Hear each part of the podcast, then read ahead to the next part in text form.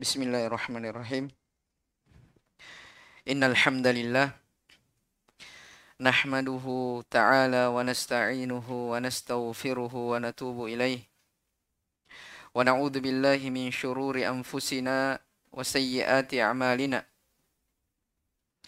Man yahdihillahu fala mudilla lah wa man yudlil fala hadiya lah. وأشهد أن لا إله إلا الله وحده ربي لا شريك له وأشهد أن محمدا عبده ورسوله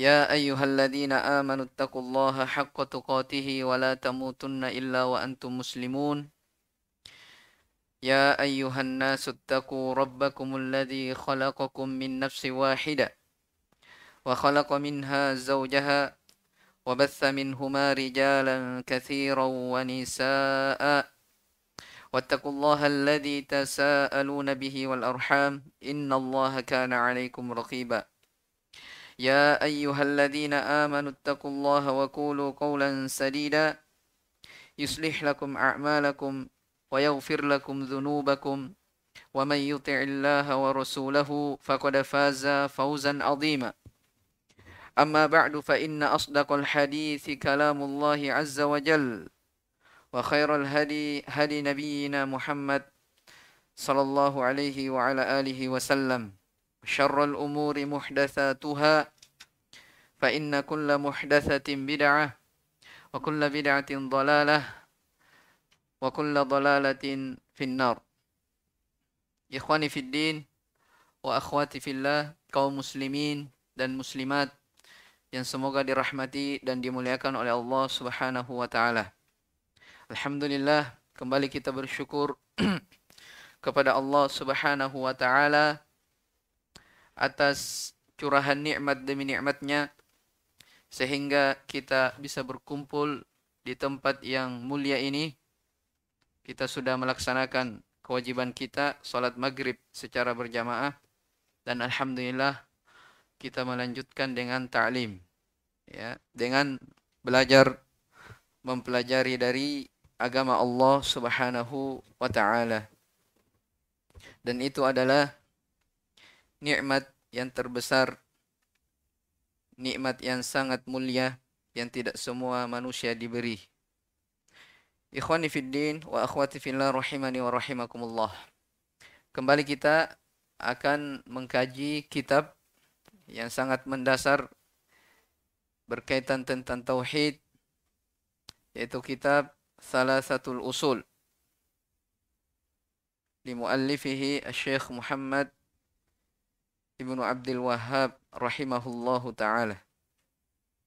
Ya, pada pertemuan sebelumnya kita telah mempelajari atau kita telah membaca tiga pendahuluan pokok yang disebutkan oleh penulis sebelum memasuki pembahasan inti dari buku. Inti dari buku. Ya. Muqaddimah yang pertama, saya ulang lagi ya. Ini saya terus ulang-ulangi. Muqaddimah yang pertama adalah kewajiban mempelajari berapa masalah? 4 masalah. Ya, kewajiban mempelajari ilmu, mengenal Allah, Rabb-nya, Nabi-nya, dan agama Islam. Ya, mengenal Allah Subhanahu wa ta'ala, mengenal nabinya, dan ma'rifatu dinil Islam. Kemudian dari 4 itu yang kedua, beramal di atas ilmu. Kemudian berdakwah, menyampaikan. Kemudian keempat, bersabar di atasnya. Kemudian muqaddimah yang kedua, pendahuluan yang kedua yang beliau sebutkan, ya, kewajiban untuk mengetahui 3 masalah. Masalah yang pertama berkaitan tentang tauhid, ar-rububiyah, dan kewajiban taat kepada Rasulullah SAW, dan diharamkan untuk menyelisihinya. Ancaman bagi orang yang menyelisihi ar-Rasul. Itu yang pertama. Yang kedua, kewajiban mempelajari tauhid al-uluhiyah, dan ini inti pembahasan terkait tentang tauhid al-ibadah. Kemudian yang ketiga tentang al-wala wal-bara. Itu mukaddimah yang kedua, berisi 3 penjelasan yang wajib dipelajari. Kemudian yang ketiga dari pendahuluan juga adalah penjelasan tentang apa? Al-Hanifiyah, agama Nabi Ibrahim alaihissalam. Agama Nabi Ibrahim alaihissalam yang mana kita diperintah untuk mengikutinya. Tsumma auhayna ilaika anittabi' millati Ibrahim hanifa. Kemudian kami telah wahyukan kepada engkau wahai Nabi Muhammad, kata Allah Subhanahu wa taala, untuk mengikuti millah, agama, syariat atau agama yang dibawa oleh Nabi Ibrahim. Itulah al-Hanifiyah, dan kita sudah jelaskan. Ya, kita sudah jelaskan. Masih ingat ya? Sebentar saya tanya. Ya, jadi al-Hanifiyah maknanya apa? Ada yang bermakna umum, ada yang bermakna khusus.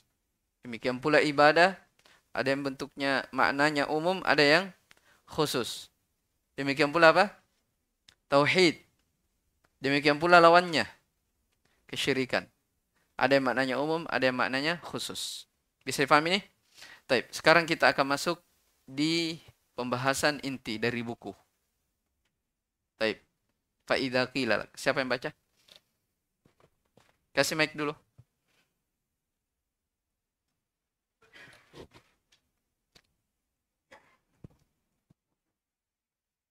Fadhal. Bismillahirrahmanirrahim. Ahsanallahu ilaik. Qala al-muallif rahimahullahu ta'ala, فإذا قيل لك ما الأصول الثلاثة التي يجب على الإنسان معرفتها فقل معرفة العبد ربه ودينه ونبيه محمدا صلى الله عليه وسلم. فإذا قيل لك من ربك فقل ربي الله الذي رباني وربى جميع العالمين بنعمه بنعمه طيب وهو معبودي ليس لي معبود سواه والدليل قوله تعالى الحمد لله رب العالمين وكل من سوى الله عالم. Ya, di sebagian cetakan wa kullu ma siwa Allah. Bisa? Ma siwa Allah. Di situ apa? Man. Baik. وأنا واحد من ذلك العالم عالم. طيب. فإذا قيل لك بما عرفت ربك فقل بآياته ومخلوقاته ومن آياته الليل والنهار والشمس والقمر ومن مخلوقاته السماوات السبع والأرضون السبع والأرضون السبع وما فيهن وما بينهما. Waman fihinna. Oh, di sini wama. Baik, labas. Lanjut. Wad dalilu qauluhu ta'ala wa min ayatihi al-lailu wan-naharu wash-shamsu wal-qamar. La tasjudu lish-shamsi wa la lil-qamar wasjudu lillahi alladhi khalaqahunna in kuntum iyyahu ta'budun. Wa qauluhu ta'ala inna rabbakumullahu alladhi khalaqa as-samawati wal-arda fi 6 ayyam.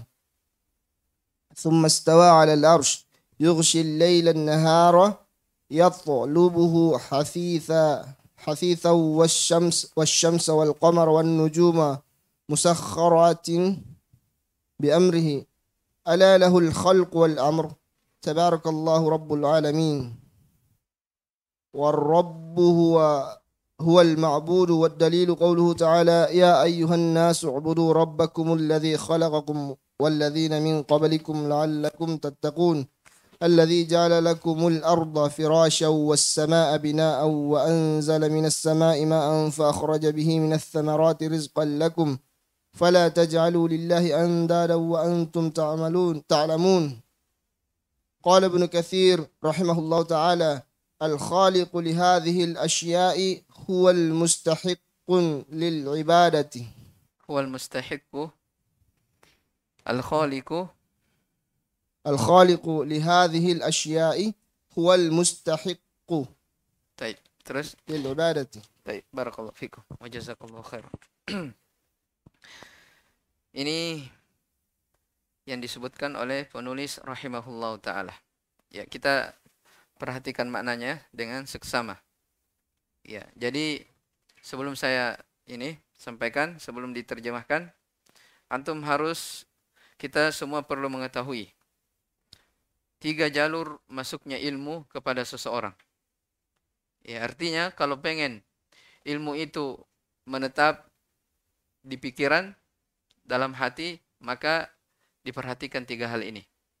Allah Subhanahu wa taala berfirman di dalam surah Qaf, "Inna fi dzalika ladzikra liman kana lahu qalbun aw alqa as-sam'a wa huwa syahid."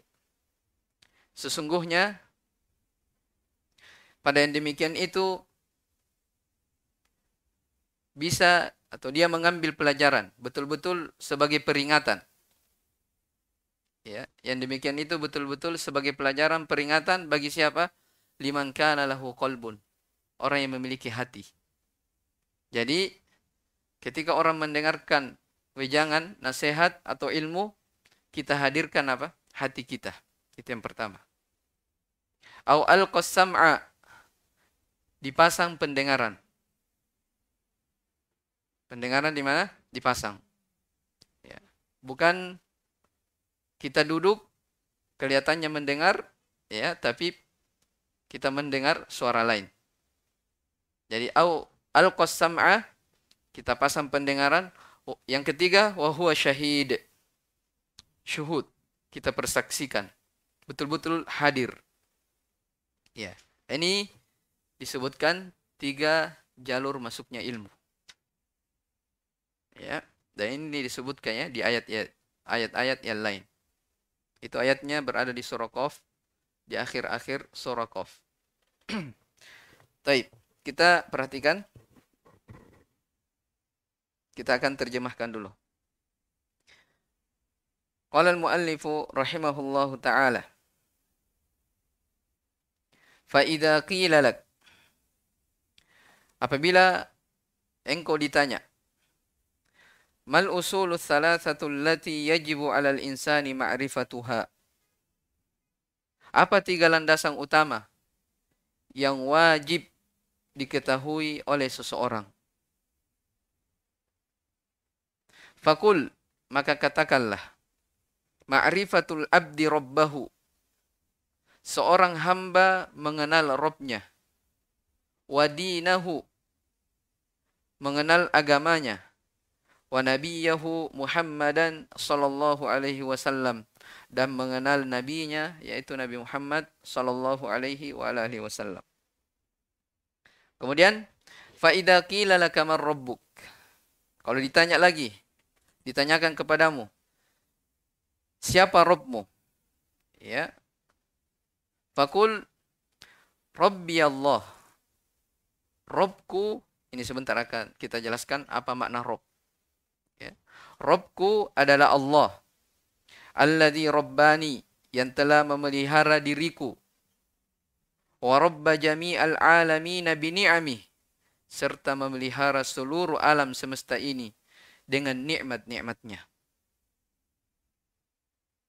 Ya, wa huwa ma'budi laisa li ma'budun siwah, dialah sembahanku, tiada sembahan bagiku kecuali hanyalah dia. Wadalilu qauluhu ta'ala, dalilnya adalah firman Allah Subhanahu wa ta'ala, alhamdulillahi rabbil alamin, segala pujian hanyalah milik Allah Rabbul alamin. Wa kullu man siwallahi alamun, dan segala sesuatu selain dari Allah Subhanahu wa ta'ala maka itu adalah alam. Ya. Makhluk, wa ana wahidun min dzalikal alam, dan saya salah satu dari alam tersebut. Kemudian lanjut, faqul bi fa idza qila laka bima arafta rabbak. Ini sudah tiga pertanyaannya.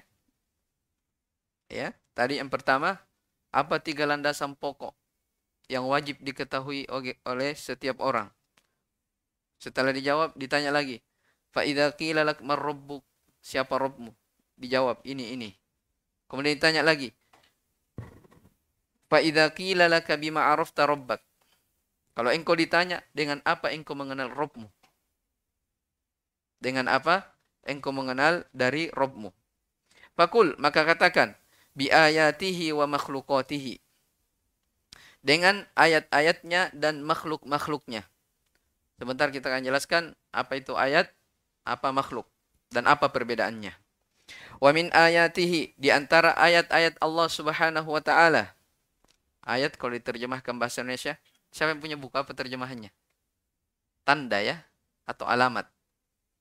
Di antara tandanya atau ayatnya adalah al-lailu wan naharu. Ya. Malam dan siang, wasyamsu wal qamaru. Matahari dan bulan. Wa min makhluqatihi, dan di antara makhluknya adalah as-samawatus sab'u wal ardunas sab'u wa man fihinna wa ma bainahuma. Langit yang tujuh dan bumi yang tujuh, ya, dan apa yang berada pada keduanya, wa ma bainahuma, dan di antara keduanya. Ya.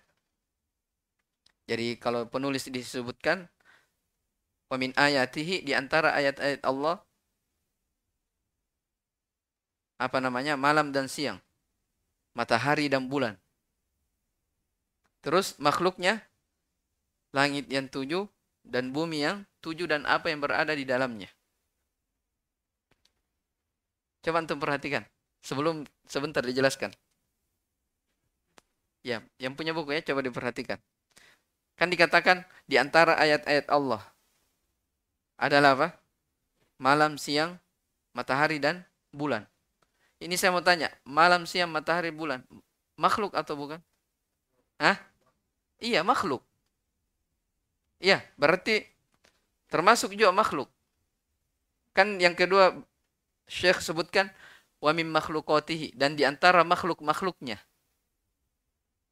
Padahal malam, siang, matahari dan bulan makhluk juga. Tapi Syekh di sini sebutkan apa? Ayat-ayat. Berarti ada perbedaannya. Ya. Ada perbedaannya. Ya, perbedaannya secara ringkas, kalau ayat itu, kalau dikatakan ayat, itu artinya dia sesuatu yang menghilang, yang bergantian. Bukan sesuatu yang tetap. Itu kalau ayat, ayat-ayat Allah. Ya. Maksudnya apa? Lihat, matahari dan bulan. Tidak matahari terus. Tidak bulan terus, tapi bergantian. Nah, itu kalau ayat penggunaannya. Ya. Dia sesuatu yang apa? Tidak tetap. Demikian pula malam dan siang. Jadi dalam kehidupan ini tidak apa? Tidak siang terus. Dalam kehidupan ini tidak apa? Tidak malam terus. Artinya apa? Kalau dia tidak menetap, itu diistilahkan dengan apa? Ayat. Tapi kalau makhluk, dia apa? Sesuatu yang tetap. Contohnya di sini sebutkan Syekh, langit yang tujuh, bumi yang tujuh. Bumi kan? Bumi. Ya, itu bumi. Dia tidak berganti. Paham ini? Ini, apa namanya, kedetailannya di dalam ini, menyebutkan oleh Syekh rahimahullahu ta'ala. Sebentar kita akan jelaskan lagi lebih lanjut. Taib. Wa dalilu qawluhu ta'ala, dalilnya adalah firman Allah Subhanahu wa taala.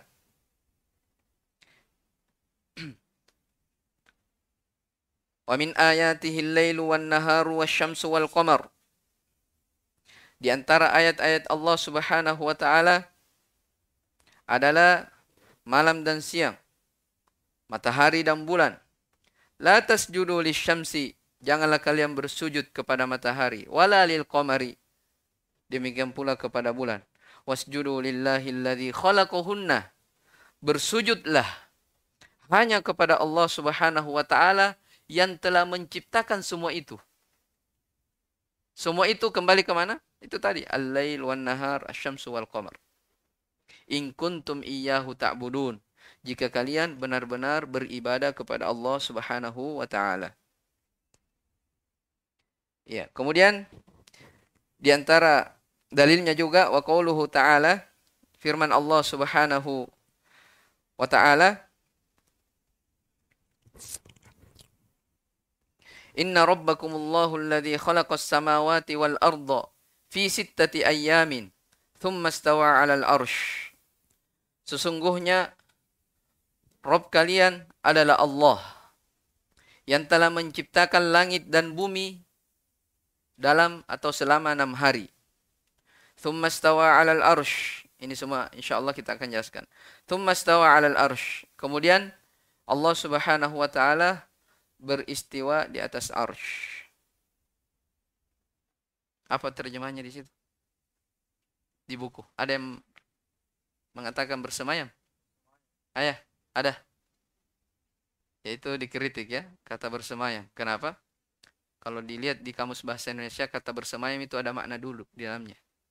Ya, makna apa? Duduk. Padahal kalau istiwa dalam bahasa Arab tidak ada makna duduk.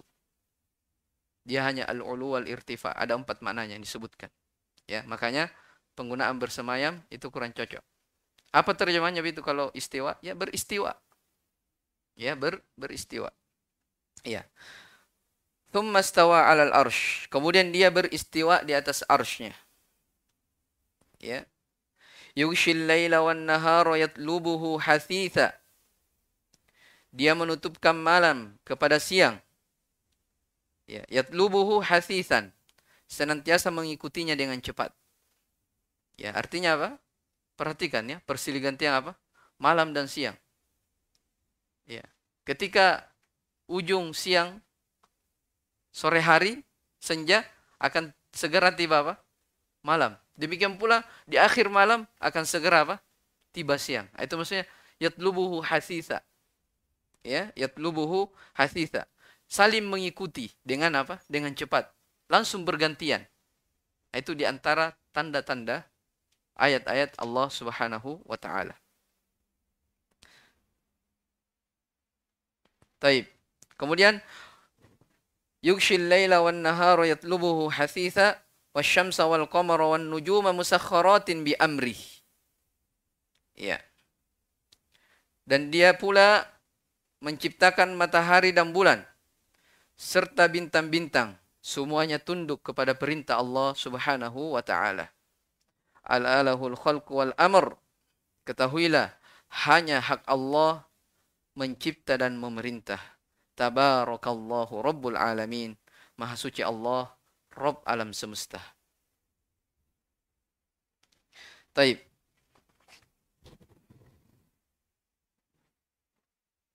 War rabbu huwal ma'bud. Dan Ar-Rabb itu dialah yang diibadahi. Wad dalilu qauluhu ta'ala, dalilnya adalah firman Allah Subhanahu wa ta'ala. Ya ayyuhan nasu ubudu rabbakumul ladzi khalaqakum wal ladzina min qablikum la'allakum tattaqun. Wahai sekalian manusia, ubudu rabbakum, sembahlah Rabb kalian, alladzi khalaqakum, diingatkan, yang telah menciptakan kalian dan juga menciptakan orang-orang sebelum kalian. Iya. La'allakum tattaqun, supaya kalian bertakwa. Sampai di situ tidak diingatkan nikmat. Ya, diingatkan nikmat-nikmat Allah. Alladzi ja'ala lakumul arda firasyan. Dialah yang telah menjadikan untuk kalian bumi sebagai firash. Ini kalau yang begini namanya firash. Dihamparkan. Ya. Wassamaa'a binaan, langit sebagai bangunan, maksudnya apa? Atap. Ya. Wa anzala minas samaa'i ma'an fa akhraja bihi minas tsamarati rizqan lakum. Allah Subhanahu wa taala menurunkan dari langit air, ya. Dengan air itu mengeluarkan buah-buahan, rizqan lakum, sebagai rezeki untuk kalian. Perhatikan ya. Di awal pertama, perintah untuk beribadah. Ya, diingatkan tentang penciptaan. Yang mencipta kalian dan mencipta orang-orang sebelum kalian. Kemudian disebutkan apa? Fasilitas-fasilitas, nikmat-nikmat yang Allah beri kepada kita. Ya. Langit, bumi, ya, diturunkan hujan.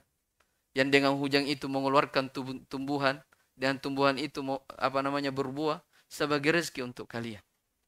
Apa di akhir dikatakan? fala taj'alu lillahi andadan wa antum ta'lamun. Maka jangan sekali-kali kalian menjadikan untuk Allah Subhanahu wa taala andadan, tandingan-tandingan. Ya, wa antum ta'lamun, dalam keadaan kalian tahu. Ya, insyaallah kita akan sebutkan dalam ayat ini penafsiran dari Ibnu Abbas radhiyallahu anhuma.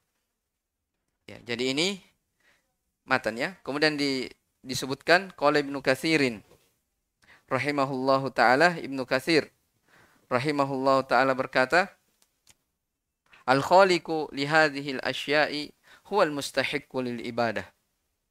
Setelah menyebutkan ayat ini ya, perhatikan. Ibnu Katsir menafsirkan apa? Ibnu Katsir mengatakan apa?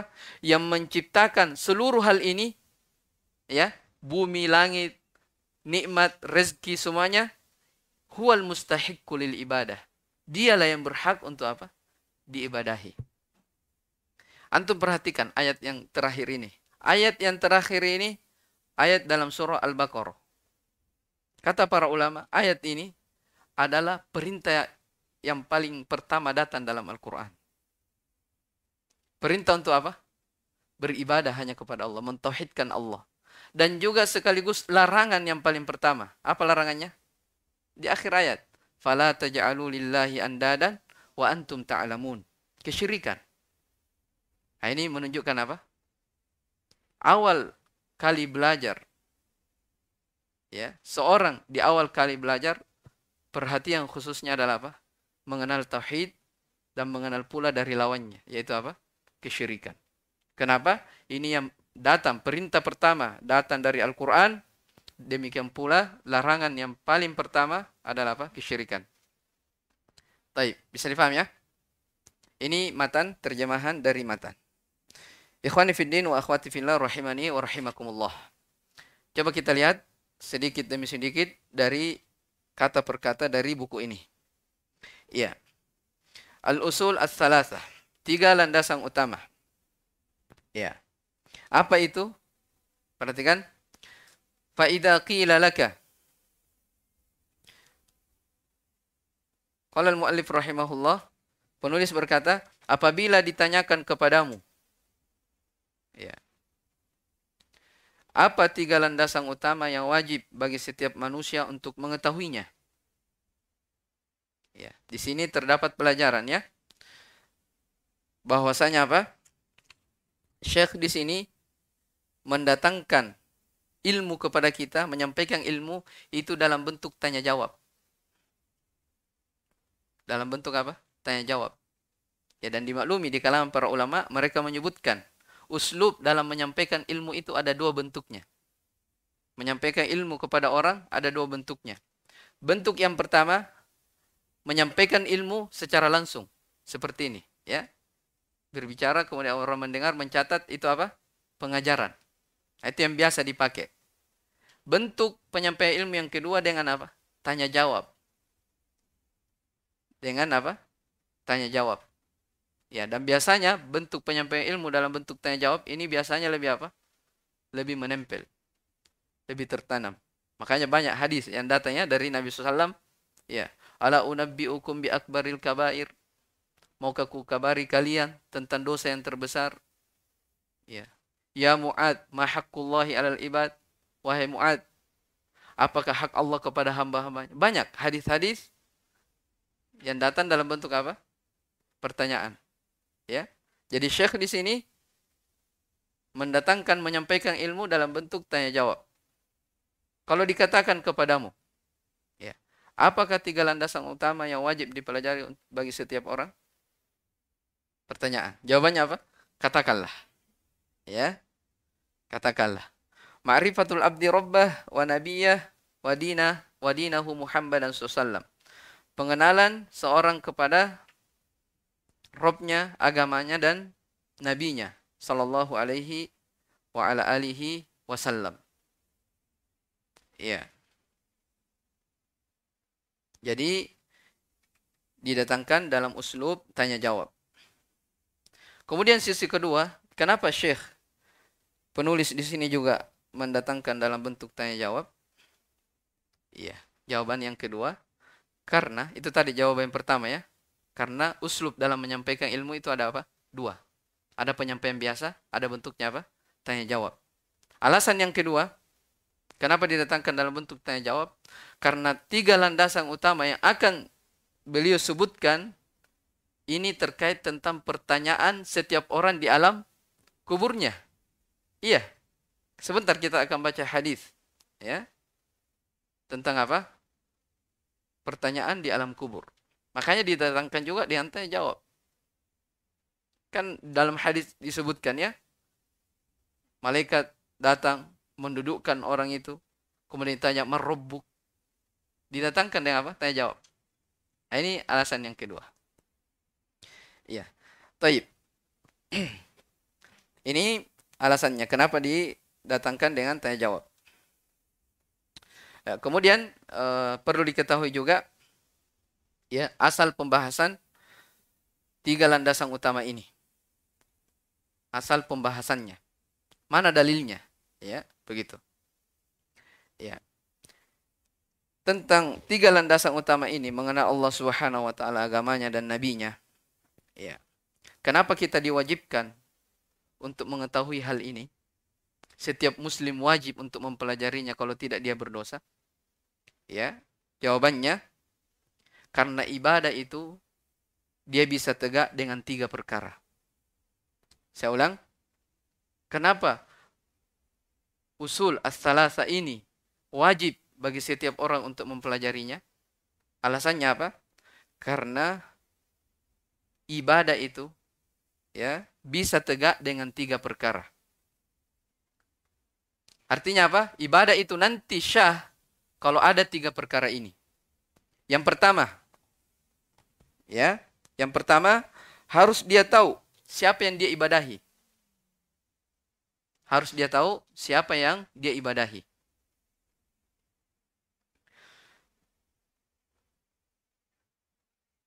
Itu dulu. Itu yang pertama ya. Alasan yang pertama, karena seorang itu harus dia tahu siapa yang dia ibadahi. Yang kedua, harus dia mencari jalan. Harus dia mencari jalan bagaimana caranya beribadah. Harus mencari jalan bagaimana cara beribadah. Bagaimana cara mencari jalan dalam beribadah? Dengan mengenal apa? Islam. Ya, dengan mengenal apa? Syariatul Islam. Nah, ini apa? Ma'rifatul din. Mengenal ma'rifatul abdi dinah. Mengenal seorang hamba, mengenal agamanya. Kemudian yang ketiga, alasannya harus dia tahu siapa yang menyampaikan, penyampai dari ibadah tersebut. Harus dia tahu apa? Siapa yang menyampaikan? Siapa yang penyampai dari ibadah tersebut? Siapa ya penyampai yang sampai kepada kita tentang cara beribadah? Nabi Muhammad SAW. Iya. Makanya kita diwajibkan untuk mempelajari tiga hal ini. Bisa dipaham ya? Iya. Saya ulang. Jadi kenapa seorang, setiap orang, muslim dan muslimah diwajibkan untuk mempelajari usul ats-tsalatsah ini? Karena ibadah tidak bisa tegak kecuali dengan tiga perkara ini. Ya. Ibadah tidak bisa tegak kecuali dengan tiga perkara ini. Harus dia tahu siapa yang dia ibadahi. Ya. Yang kedua, harus dia mencari jalan bagaimana cara beribadah yang benar. Tidak ada cara atau jalan beribadah yang benar kecuali dengan apa? Mengikuti syariat Islam. Ya. Dan yang ketiga, harus dia tahu siapa yang menyampaikan, penyampai dari ibadah. Itulah siapa? Nabi kita Muhammad sallallahu alaihi wasallam. Baik. Mana dalil tentang tiga hal ini? Sekarang kita akan sebutkan dalilnya. Sudah Isyah? Hah? Baik, azan dulu.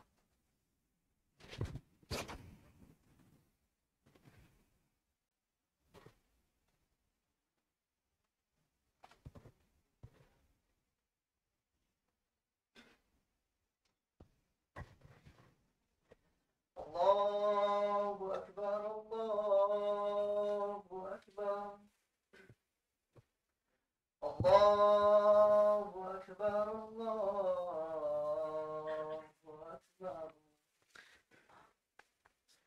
Asyhadu an la ilaha illallah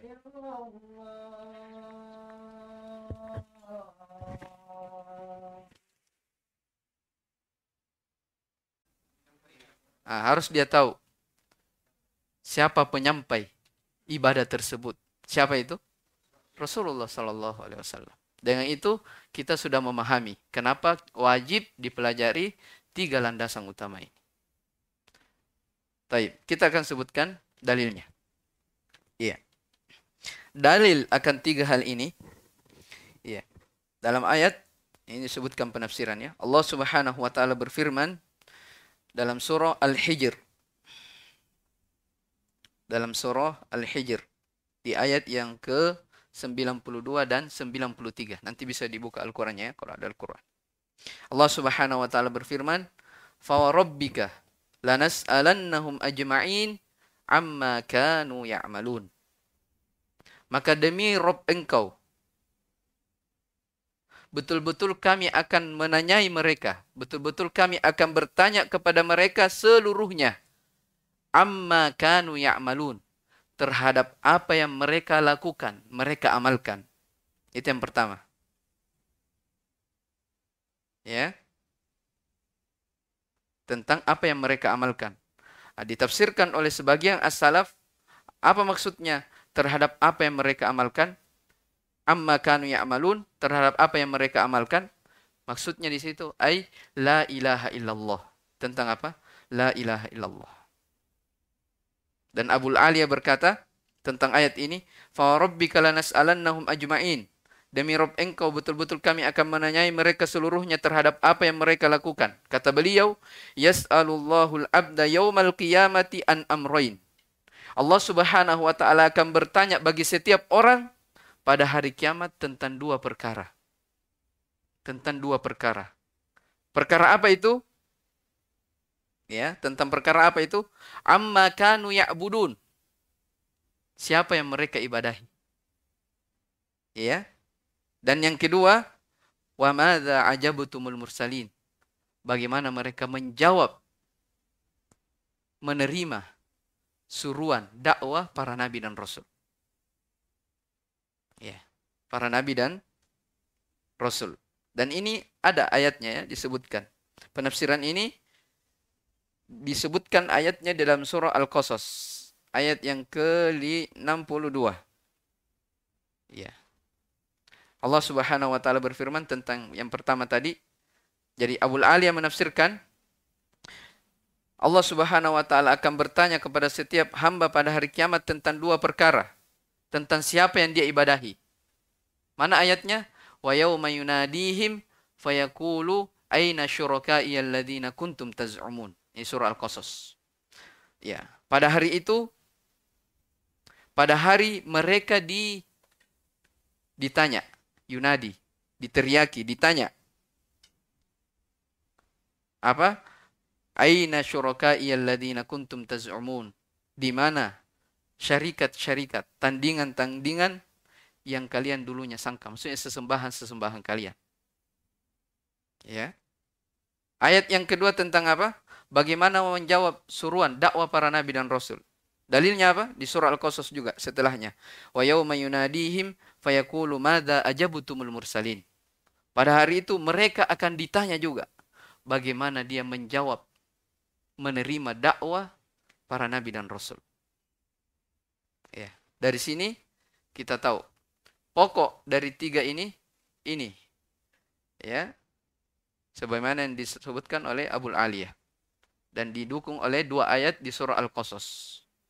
Ya, akan ditanya tentang apa yang dia sembah dan akan ditanya bagaimana dia menjawab para nabi dan rasul. Mana agama? Mana agama? Kan setiap rasul itu membawa apa? Agamanya. Paham ini? Ya. Jadi dari sini juga kita tahu pertanyaan tentang alam kubur ini ya, bukan umat Islam saja, tidak. Umat-umat terdahulu juga akan ditanya. Cuman pertanyaannya ditanya apa namanya sesuai dengan rasul yang diutus kepada mereka. Tentang apa rasulnya. yang diutus sesuai dengan syariat atau rasul yang diutus kepada mereka. Ya, jadi ini. Kemudian itu ya. Jadi fa warabbika lanas'alannahum ajma'in amma kanu ya'malun. Demi Rabb engkau, betul-betul kami akan menanyai mereka terhadap apa yang mereka lakukan, apa yang mereka amalkan. Apa yang mereka amalkan disebutkan oleh Abu'l-Aliya tentang dua perkara. Ya. Yang pertama tentang apa? Bagaimana dia beribadah. Ya, amma kanu ya'budun, bagaimana mereka beribadah. Yang kedua, bagaimana mereka menjawab suruan para nabi dan rasul. Baik. Kemudian kita akan sebutkan hadis ya yang terkait tentang masalah ini. Hadisnya agak panjang ya. Baik. Ini saya sebutkan di dalam Sunan Abi Daud. Ya, hadis yang berbicara tentang alam kubur, pertanyaan tentang tiga perkara ini itu datang dalam banyak riwayat. Ya, di antara yang masyhur hadis yang datang dari Al-Barra Ibnu Azib. Ya. Ya, saya bacakan ya. Kemudian diterjemahkan. Kata beliau, "Kharajna ma'a Rasulillahi sallallahu alaihi wa alihi wasallam." Jadi dalil tentang tiga hal ini dalam hadis. Tadi saya sebutkan ayat ya. Ayat di surah Al-Hijr, kemudian didukung dengan apa? Dua ayat di surah Al-Qasas. Itu bisa dicek. Baik, sekarang hadisnya. Kata Al-Bara Ibn Azib radhiyallahu anhu, kami pernah keluar bersama Rasulullah sallallahu alaihi wasallam fi janazati rajulin minal ansar. Pada jenazah, seorang jenazah dari kalangan lelaki Ansor. Fantahaina ilal kubur. Lalu kami berhenti di kubur, di kuburan. Walamma yulhad, maka tatkala kuburan ini itu digali, sambil digali, fajalasa Rasulullah sallallahu alaihi wasallam wa jalasna haulah. Maka Rasulullah sallallahu alaihi wa alihi wasallam duduk, lalu kami juga duduk di sekitar Nabi sallallahu alaihi wasallam. Ka'annama ala ru'usina at-thair. Ya, dia duduk seakan-akan di atas kepalanya itu ada burung. Maksudnya apa? Saking tenangnya ini. Ya, bayangkan kalau orang membawa mengantar jenazah ke kuburan. Ini juga sekarang di antara apa? Hal yang keliru. Datang pergi di kuburan mengantar jenazah di kuburan, ya bicara tentang bisnis, tentang apa lagi, pokoknya tentang masalah dunia. Ya, di sini para sahabat bersama Nabi SAW mengantar jenazah tidak. Ya, ka'annama ala ru'usina at-thair, seakan-akan di atas kepala kami itu ada burung, saking tenangnya. Ya, saking apa? Saking tenangnya. Wa fi yadihi 'udun yankutu bihi fil ard. Pada tangan Nabi SAW ada tongkat yang ditancapkan di dalam bumi. Farafa ra'sahu, maka beliau mengangkat kepalanya. Kemudian Nabi SAW bersabda, faqal ista'idu billahi min adzabil qabr marrataini aw thalathan. Ya, berlindunglah kalian seluruhnya kepada Allah Subhanahu wa taala dari azab kubur. Nabi SAW mengulangi 2 kali atau 3 kali. Bayangkan ya, Nabi SAW memperingatkan umatnya. Berlindunglah kalian kepada Allah, minta perlindungan kepada Allah Subhanahu wa taala dari apa? Azab kubur. Iya. Makanya di antara doa yang dibaca di akhir tasyahud apa? Allahumma inni a'udzubika min adzabi jahannam wa min adzabil qabr wa min fitnatil mahya wal mamat wa min fitnati al masih ad-dajjal. Kenapa disyariatkan dibaca di akhir salat? Menunjukkan perkara ini sangat pentingnya. Kenapa seorang diminta terus berlindung akan perkara-perkara ini? Min adzabi jahannam wa min adzabil qabr, menunjukkan perkara ini bukan perkara sembarangan. Ya. Ya. Seorang harus punya rasa takut. Iya. Jadi Nabi SAW mengatakan, ista'idu billahi min adzabil qabr. Ya. Dalam riwayat lain, Nabi SAW bersabda, wa innahu la yasma'u khafqani alihim idza wallaw mudbirin. Sesungguhnya orang yang dikubur itu mendengar suara sendal mereka apabila mereka sudah ditinggalkan. Jadi kalau orang membawa jenazah ke kuburan, setelah dikuburkan, yang mengantarnya kembali, ya, orang yang berada di kuburan tersebut mendengar dari suara sendal yang mengantarnya. Dan ini keimanannya kita tidak tahu, tapi kita harus imani. Datang dari hadis Nabi SAW. Hina yuqalu lahu, ya, jadi ketika dia sudah mendengar suara sendal orang yang mengantarnya, dikatakanlah kepadanya, ya hadza, wahai kamu, marrobbuk. Ini pertanyaan. Marrobbuk. Malaikat bertanya, marrobbuk. Siapa Robmu? Wa ma dinuk, dan apa agamamu? Wa man nabiyuk, siapa nabimu? Ya, ditanya tentang ini. Al-Ushul Ats-Tsalatsah. Ya. Dalam riwayat lain dikatakan, wa ya'tihi malakani fayujlisani lah fayakulani lahu man rabbuk. Dalam riwayat lain dikatakan, orang yang berada di kubur ini didatangi oleh dua malaikat. Lalu dua malaikat ini mendudukkannya. Kemudian bertanya kepadanya, man rabbuk.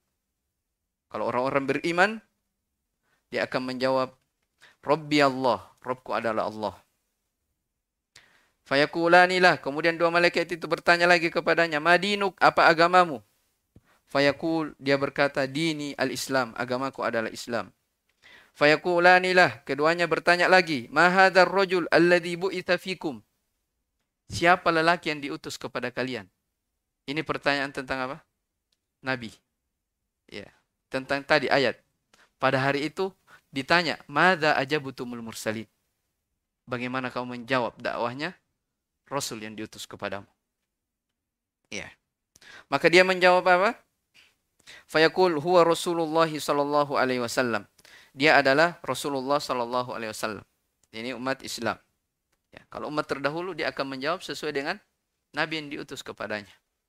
Ya. Taib. Fayaqulan. Ya. Wa ma yudrik. Ditanya lagi. Kedua malaikat bertanya, bagaimana engkau mengenalnya? Oke, perhatikan ya pertanyaannya. Bagaimana engkau mengenalnya? Bagaimana engkau mengetahuinya? Fayaqulu qara'tu kitab Allah. Orang ini berkata apa? Saya membaca kitab Allah, Al-Qur'an. Iya. Fa amantu bih. Tidak sekedar membacanya, tapi lalu dia kemudian beriman dengannya. Wasaddaqtu, dan saya pun mempercayainya. Iya. Maka ditambahkan dalam sebuah riwayat, fadzalika qaulullahi azza wa jalla. Orang yang bisa menjawabnya ini, inilah yang dikatakan dalam firman Allah Subhanahu wa taala, yuthabbitullahu alladhina amanu bil qauli tsabit. Allah Subhanahu wa taala mengokohkan orang-orang yang beriman dengan ucapan yang kokoh. Itulah ucapan apa? La ilaha illallah. Ya, jadi kalau orang-orang yang beriman ya mempelajari tiga hal ini, dia akan diberi kemudahan oleh Allah Subhanahu wa taala, akan dikokohkan di dalam apa? Menjawab pertanyaan dua malaikat ini. Ya, makanya itu tadi saya ulang lagi. Wajib untuk mempelajari hal ini. Ya. Kemudian thumma ittafaqa qala fayunadi munadin minas sama an qad sadaqa abdi. Ya. Lalu ada suara dari langit mengatakan apa? Sungguh telah benar hambaku ini. Ini yang orang yang bisa apa? Menjawab tadi. Sungguh telah benar, telah jujur hambaku ini. Fa'afrishuhu minal jannah. Hamparkan dia, berikan dia tempat di surga. Firashan, tikar. Hamparkan, tikar dari surga. Iya. Waftahu lahu baban ilal jannah. Bukakan untuknya pintu-pintu dari surga. Wa albisuhu minal jannah. Berilah pakaian dia dari surga. Insyaallah. Qala fayatihi min ruhiha wa tibiha. Ya, maka didatangkanlah segala kenikmatan, ya, kebaikan yang berada padanya. Lalu surga itu dibukakan untuknya sejauh mata memandang. Ya, wa yuftahu lahu fiha madda basari. Kemudian waqal wa innal kafir, adapun orang-orang kafir. Sebagian riwayat dikatakan wa ammal munafik, adapun orang-orang munafik.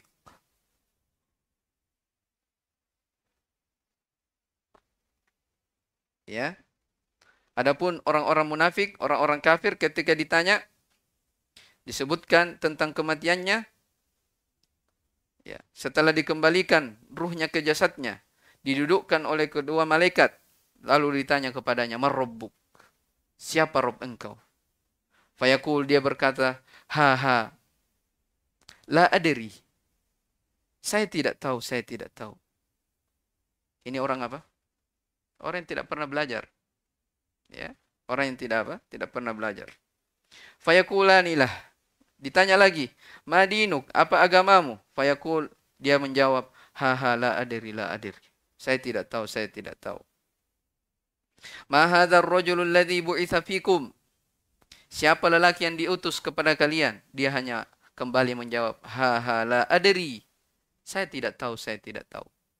Dalam riwayat yang lain ada lanjutannya. Sami'tun nasa yaquluna syai'an faqultuhu. Saya hanya mendengar manusia mengucapkan seperti itu, saya juga ikut mengucapkannya. Ini apa? Orang apa ini yang begini? Mendengar manusia berucap, kemudian ikut mengucapkannya juga. Orang apa ini? Orang yang ikut-ikutan. Makanya pembahasan masalah tauhid itu tidak ada gunanya kalau orang taklid ikut-ikutan. Harus dia belajar.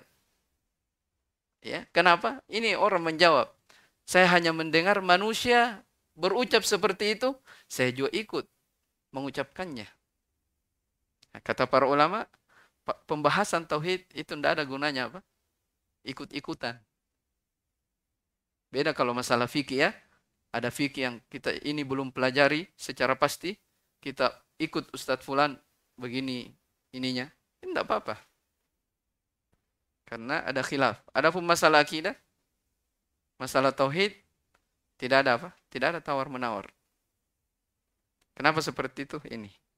Sami'tun nasa yaquluna syai'an faqultuhu. Saya hanya mendengar orang berkata demikian, saya juga ikut mengucapkannya.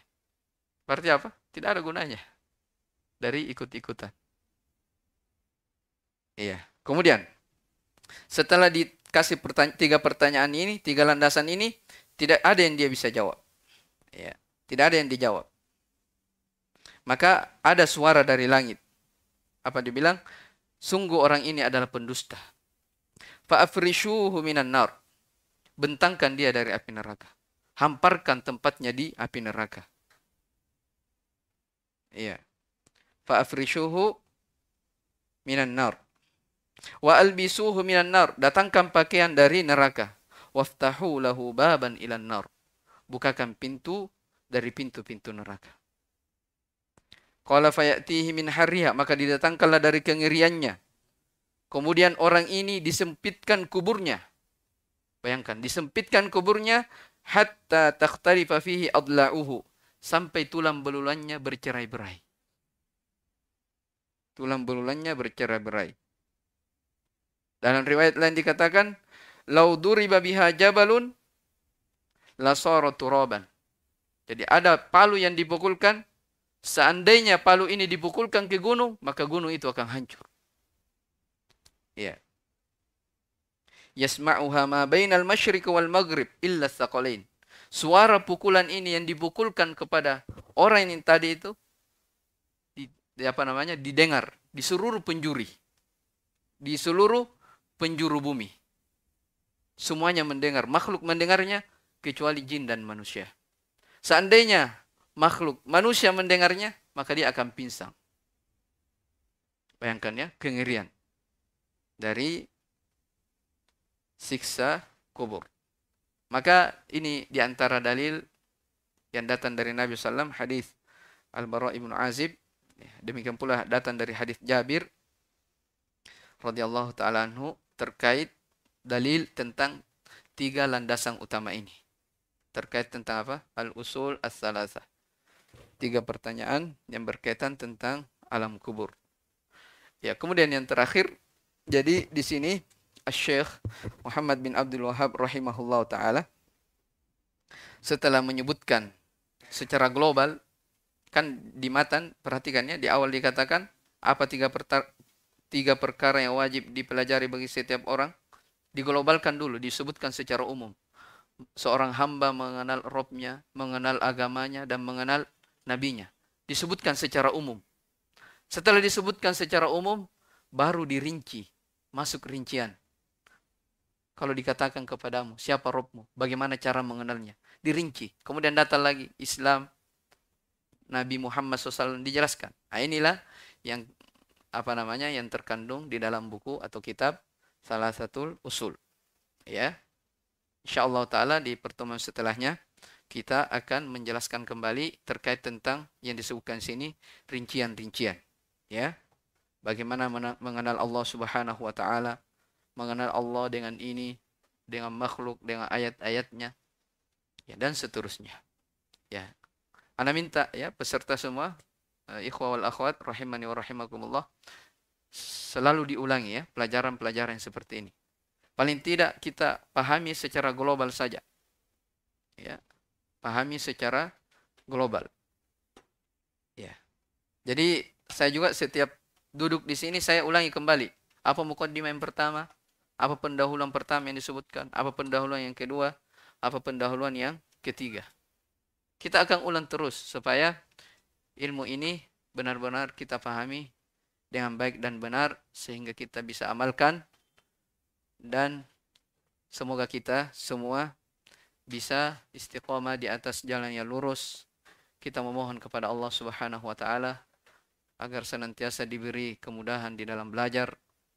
Ya, senantiasa diberi taufik untuk mempelajari agama Allah Subhanahu wa taala, dimudahkan jalan-jalan kita kepada kebaikan-kebaikan. Innahu waliyudzalika wal qadiru alaih. Subhanakallahumma bihamdik asyhadu an la ilaha illa anta astaghfiruka wa atubu ilaik. Wassalamualaikum warahmatullahi wabarakatuh.